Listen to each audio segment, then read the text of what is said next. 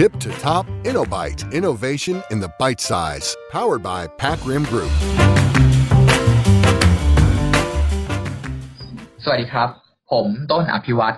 วันนี้ใน InnoBite ขอนำท่านมาพูดคุยเกี่ยวกับภาวะโควิด -19 ที่เราเจอกันอยู่ในปัจจุบันนี้นะครับ ว่าในภาวะแบบนี้ที่เรากำลังลำบาก เรากำลังมีความไม่สะดวกสบาย มันคือโอกาส ในการทำนวัตกรรมจริงหรือ หรือเราควรเอาเวลาสำคัญของเราไปแก้ปัญหาเฉพาะหน้าที่เราควรจะจัดการ หรือต่อให้แต่ละคน อยากจะทำนวัตกรรมจริง ๆ จังหวะนี้ก็ไม่ใช่จังหวะที่ดูจะเหมาะสม ความจริงแล้วเราควรจะทำอย่างไร วันนี้ผมอยู่กับพี่แมน อาจารย์แมนรัตน์ประดิษฐ์วงศิลป์ senior consultant บริษัท PacRim Group นะครับผู้มีความเชี่ยวชาญและได้มีประสบการณ์ในการทำงานร่วมกับหลายธุรกิจมานะครับอย่างยาวนานในทั้งเรื่องคนและนวัตกรรม สวัสดีครับพี่แมน สวัสดีครับต้นครับ วันนี้น่าสนใจมากขอบคุณพี่แมนที่ให้เกียรติมาพูดคุยกับเรานะครับ เรื่องตอนเนี่ยผมบอกว่าในโควิด -19 เราควรจะทำนวัตกรรม ดูเหมือนจะโลกสวยมากเลยนะครับ แต่อยากถามพี่แมนในฐานะคอนซัลแทนนะครับ ที่ทำงานมาในวงการนี้กับหลาย ๆ บริษัทในเรื่องคนเรื่องนวัตกรรม เรื่องกระบวนการคิดผ่านวิกฤตมาก็หลายรอบนะครับ ผ่านช่วง4ปี 40 ช่วงน้ำท่วมจะ ภาวะโรคระบาดต่างๆ มามากมาย พี่แมนมีความเห็นยังไงครับ วิด -19 รอบนี้เหมือนหรือต่างกับครั้งก่อนๆยังไงแล้วจริงๆพี่แมนคิดว่ามันคือช่วงที่เราคิดว่าเราสามารถทำนวัตกรรม เพื่อให้องค์กรเติบโตได้จริงไหมครับครับก็เป็นคำถามที่ดีนะครับน้องต้นจริง ๆ แล้วไอ้คำว่านวัตกรรมเนี่ยมันเป็นคำที่ไม่ใช่เป็น new normal ละมันเป็นมันเป็น normal มาตั้งนานแล้วนะแต่ว่าคำว่านวัตกรรมสำหรับบางคนก็อาจจะมีความเข้าใจที่ว่ามันเป็นเรื่องที่ยิ่งใหญ่นะครับ แต่ถ้าในมุมของพี่แมนนะครับที่มีประสบการณ์ในการ ได้แลกเปลี่ยนเรียนรู้เนี่ยต้องมองว่านวัตกรรมเนี่ยมันคือ investment นวัตกรรมมันเป็นเรื่องที่เราต้องมองว่ามันคือมันคืออะไรนะอาวุธที่ทำให้เราเดินหน้าต่อ แล้วในยุคที่มันเรียกว่าเป็นเป็นวิกฤตเนี่ยที่เรียกว่าเป็นโควิดแบบนี้เนี่ยจริง ๆ แล้วเนี่ยยิ่งมีวิกฤตเท่าไหร่เนี่ยเรายิ่งต้องมีนวัตกรรมมากเท่านั้น เพราะว่าอะไรครับ นวัตกรรมคือการที่เราสามารถสร้างโซลูชันอะไรบางอย่าง ที่ตอบโจทย์ลูกค้า เราไม่สามารถที่จะมาลองผิดลองถูก นะครับ เหมือนในช่วงเวลาที่เราเรียกว่าอะไรนะเอ่อ comfortable ในช่วงเวลาที่เรามีอุปกรณ์มากมายลองอ่าใช่ครับ ใช่ครับถ้างั้นถ้าจะบอกกับน้องต้นก็คือว่ามันจะโลกสวยไหมมันคงไม่โลกสวยแล้วครับ มันคือโลกของความเป็นจริงอะแต่สิ่งที่น่าสนใจมากๆคืออย่างนี้ครับ คนเราเนี่ยมันมีมันมีความแปลกอยู่นิดนึงนะก็คือว่าเวลาที่เรา comfortable เวลาที่เราสะดวกสบายเนี่ย ธรรมชาติมนุษย์นะ มันไม่ค่อยถูกบีบให้คิด แล้วก็เวลาเราชวนคนในทีมคิดโน่นคิดนี่เนี่ย มันไม่ใช่เรื่องง่ายนะ เพราะว่าทุกคนก็อยู่ในคอมฟอร์ทโซนไงผมคิดว่าโอกาสอย่างเนี้ยมันคือโอกาสที่leader ควรจะใช้ opportunity ตรงเนี้ย ซึ่งเป็น opportunity ที่ต้องบอกว่ามันหายากมากๆนะครับ ในการที่จะพาคนของเราเนี่ยก้าวข้ามข้อจำกัดเดิมๆนะครับโอ้เหมือนที่เขาบอกว่า โควิด -19 เป็นตัว drive ให้เกิด digital transformation ใช่ไหมครับ อันนั้นก็เป็น part หนึ่งเลยครับ อันนี้เพิ่มเติมนิดนึงครับคุณต้น ผมคิดว่า digital transformation ก็เป็น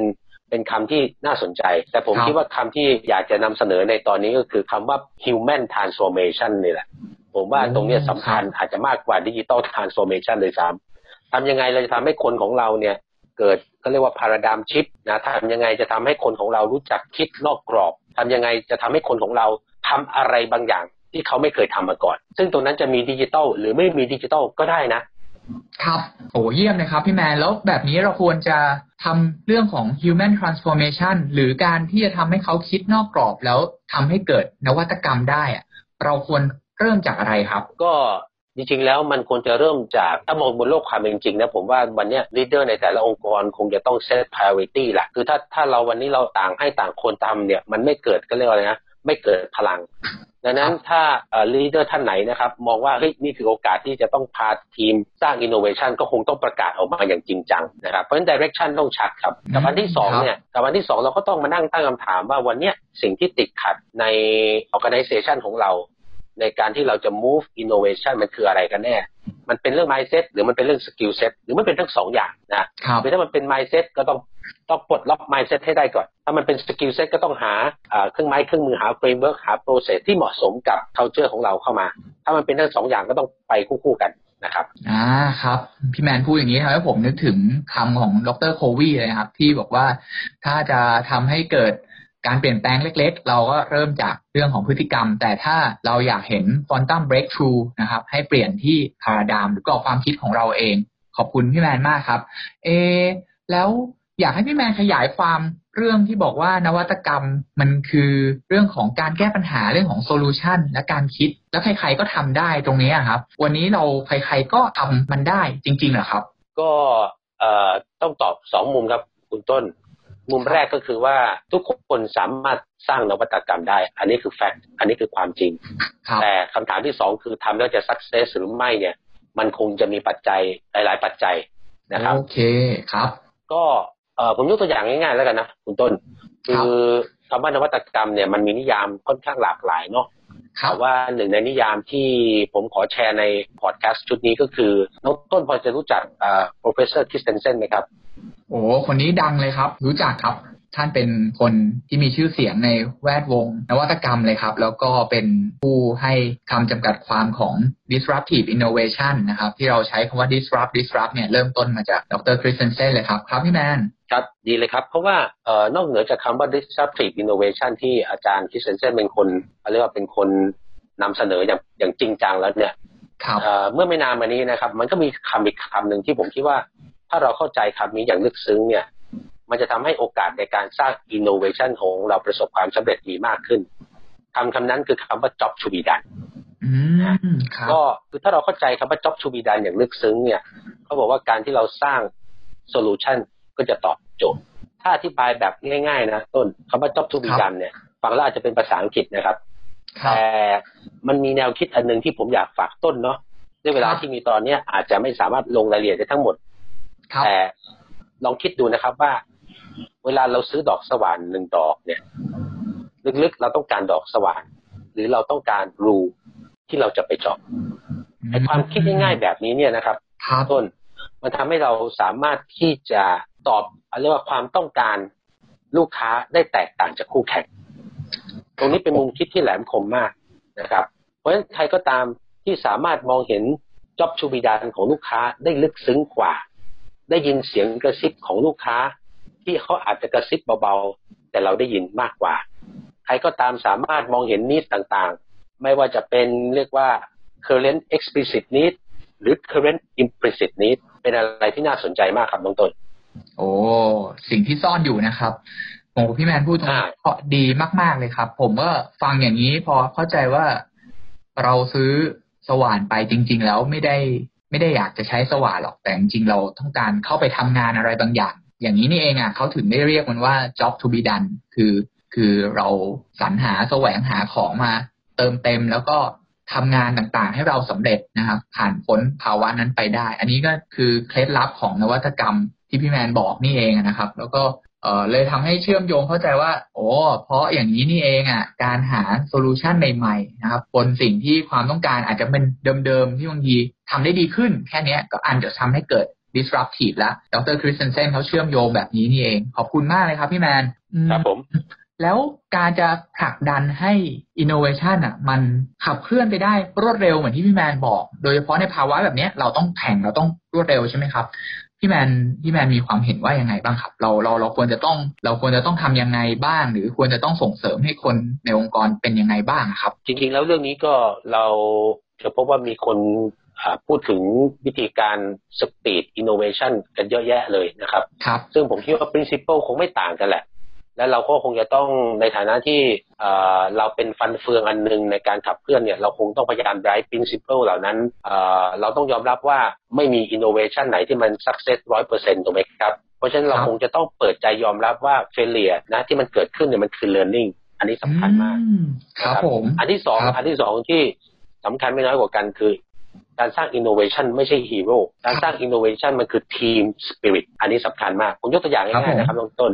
บางคนนึกว่าเฮ้ยฝ่ายขายไม่ต้องมี innovation ไม่จริงเลยนะครับครับ อย่างง่ายๆ ถ้าคุณรู้ว่าคนเนี่ยเขาเดินเข้ามา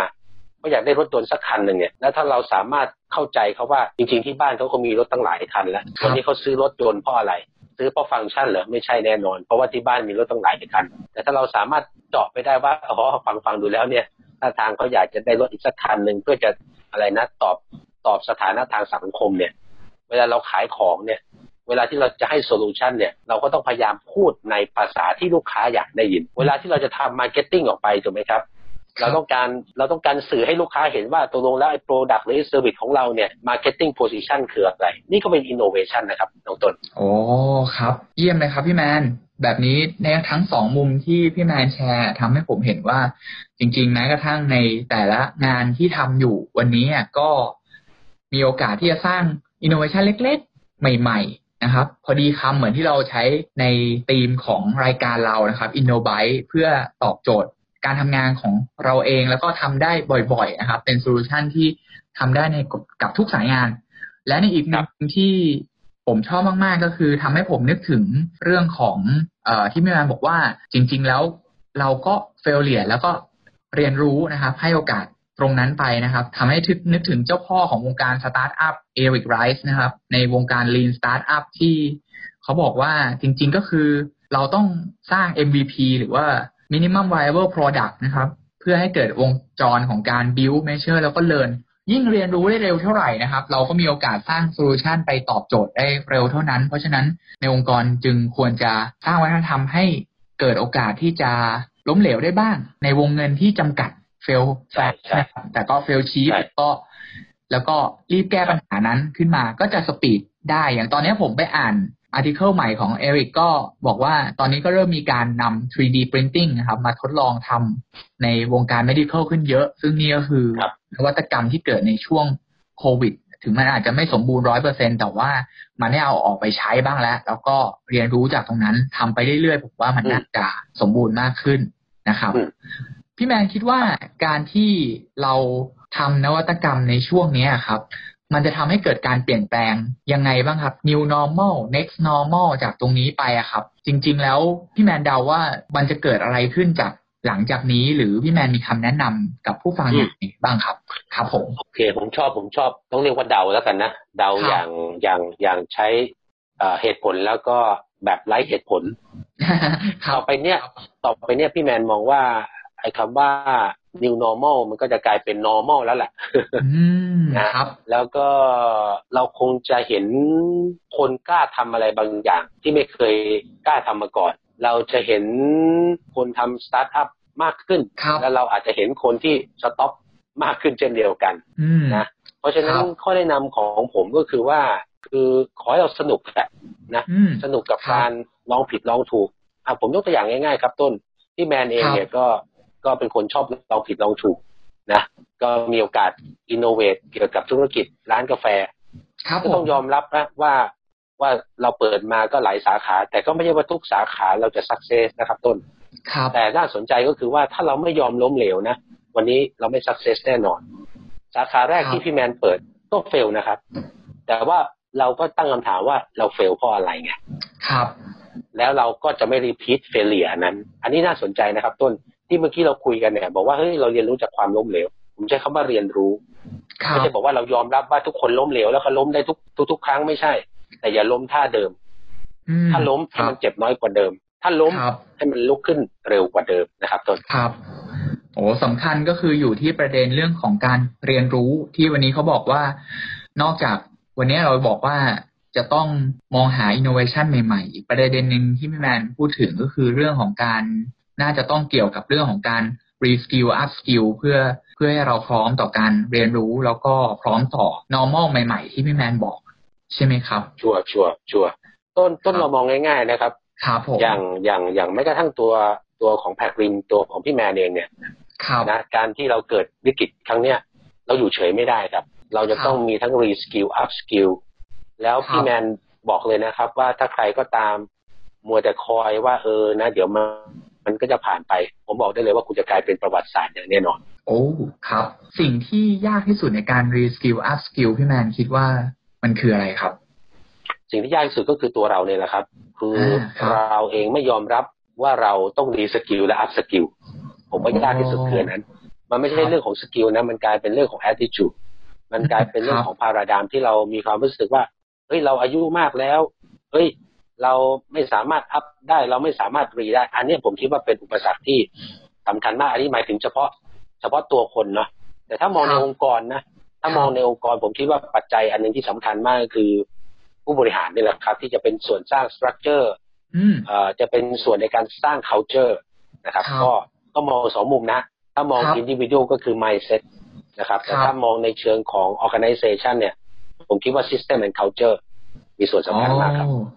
ครับพอพี่แมนพูดถึงเรื่อง system and culture ผมก็มานึกถึงเหมือนกันนะครับ ว่าโดยเฉพาะองค์กรที่มีประวัติมายาวนาน มีความสำเร็จมายาวนาน พี่แมนคิดว่าอันนี้เป็นเป็นข้อได้เปรียบของการ reskill up skill ไหมครับ หรือว่าบางคนก็บอกว่ามันน่าจะเป็น burden และเป็นเหมือนสิ่งที่ความสำเร็จในวันเก่าๆอาจจะไม่ได้บอกว่าเราจะสร้างความสำเร็จในวันนี้ ถ้าคนยังอาจจะติดอยู่ตรงนี้พี่แมนมีคำแนะนำยังไงบ้างครับ ครับผมก็ก็ผมว่ามันมันไม่มีสูตรตายตัวหรอกองค์กรครับที่ประสบความสำเร็จมานานๆอันนี้ต้องยอมรับว่าเขาคงมีซีเครตอะไรบางอย่างแหละครับผมนะครับ แต่เราครัก็บจะเห็นว่าองค์กรที่สำเร็จมานานเนี่ยเคยเคยสักเซสมาก็มีโอกาสที่จะล้มเหลวได้อืมมันครัขึ้บนอยู่กับว่า culture ตรงนั้นเองเนี่ยมันแข็งแรงขนาดไหนด้วยนะฮะครับก็ผมว่ามันไม่ว่าจะคุณจะเป็นบริษัทเล็กบริษัทใหญ่ ผมเชื่อว่า principle ก็เหมือนเดิมมาแหละ ก็คือครัคุบณต้อง continuous improvement คุณอืมไม่สามารถที่จะอยู่เฉยๆได้เพราะอะไรรู้ไหมต้น เพราะว่าผมหนึ่งนะครับหนึ่งก็คือลูกค้าเองเนี่ย ไม่เคยมีความต้องการที่เขาเรียกว่าอะไรนะที่ที่มีจุด full stop เนาะคพอรับเราพอได้อย่างหนึ่งเขาก็อาจจะมีความต้องการอีกอย่างหนึ่งนะครับอืมครับ เพราะฉะนั้นพอเรามองมองเข้าใจตรงนี้ปั๊บเนี่ยขณะเดียวกันอันที่สองก็คือเราเขามีคู่แข่งถูกไหมครับคราวนี้คู่แข่งเนี่ยคู่แข่งที่น่ากลัวไม่ใช่คู่แข่งที่เรามองเห็นนะต้นครับคือพี่คู่แข่งที่วันเนี้ยเรามองไม่เห็นเขาอาจจะนั่งโอ้คิดอะไรอยู่ข้างๆบ้านเราเนี่ย นะครับ ที่ก่อนหน้านี้เรามองเขาไม่ใช่คู่แข่งเลย แต่วันเนี้ยในยุคที่มันโลกมันเสรีมากขึ้น โลกมันไร้พรมแดนมากขึ้นนะครับ สิ่งที่กำลังจะบอกก็คือไม่ว่าคุณจะเป็นไจแอนไม่ว่าคุณจะเป็นแอนคุณจะเป็นมด คุณจะเป็นยักษ์นะครับคุณล้มได้หมดแล้วครับ ถ้าคุณประมาทนะครับ โอ้วันนี้ขอบคุณพี่แมนมากเลยครับ ได้เอ่อความรู้ได้ฟังประสบการณ์ แล้วก็มุมมองที่น่าสนใจเกี่ยวกับเรื่องทั้ง มุมคิดแล้วก็การสร้างนวัตกรรมนะครับ ผมขออนุญาตถือโอกาสสรุปนะครับ ว่าวันนี้เราน่าจะได้ไบต์เบาๆนะครับ เกี่ยวกับเรื่องนวัตกรรมไปไม่มากก็น้อยนะครับ อยู่ประมาณสามข้อด้วยกันนะครับ ก็คือในภาวะโควิดเนี่ยนะครับ ก็เชื่อว่าความเป็น new normal เนี่ยอีกหน่อยก็จะเป็น normal แล้วเกิดไปเรื่อยๆ เกิดเป็นเรื่องที่เป็นปกติที่เราจะเจอได้อยู่ตลอดเวลา ถ้าเราครับต้องทำอะไรก็คงจะต้องเริ่มจากการเปลี่ยนมุมมองของเราละครับ ที่จะต้องซีดูเก็ตสิ่งใหม่ๆ ก็เพื่อให้เกิดวงจรใหม่ๆ แล้วเราก็จะมีโอกาสที่จะสร้างนวัตกรรมได้นะครับ เรื่องที่สองก็คือ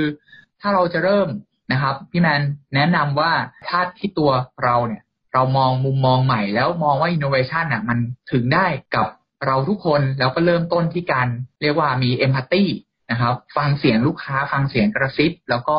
มองหา job to be done จากนั้นก็มาเริ่มทำงานที่เราเรียกว่าเอ่อ MVP นะครับมาทดสอบมาเรียนรู้ยิ่งเรียนรู้เร็วก็จะยิ่งต่อยอดสร้างนวัตกรรมได้เร็วเท่านั้น แล้วก็เรื่องสุดท้ายก็ใช่ครับคือมันเริ่มที่ตัวเราเริ่มที่องค์กรเราที่จะเริ่มการ up skill re skill ต่าง ๆ นะครับ เพื่อให้เรายังเกาะแล้วก็ ทันกับสิ่งที่มีการเปลี่ยนแปลงที่จะเป็น new normal หรือ next normal ต่างๆ เนี่ยได้อย่างตลอดเวลา ก็หวังว่าครับวันเนี้ยจะเป็นประโยชน์กับผู้ฟังทุกท่านนะครับ ใน InnoByte ของเราก็วันนี้ผมกับพี่แมนอาจารย์แมนรัตก็ขอสวัสดีท่านผู้ฟังทุกคนครับ หวังว่าท่านจะมีความสุขและได้ประโยชน์กับการทำนวัตกรรม และได้ InnoByte เล็ก ๆ ของเราขอบคุณครับ ขอบคุณครับ สวัสดีทุกคนครับ สวัสดีครับ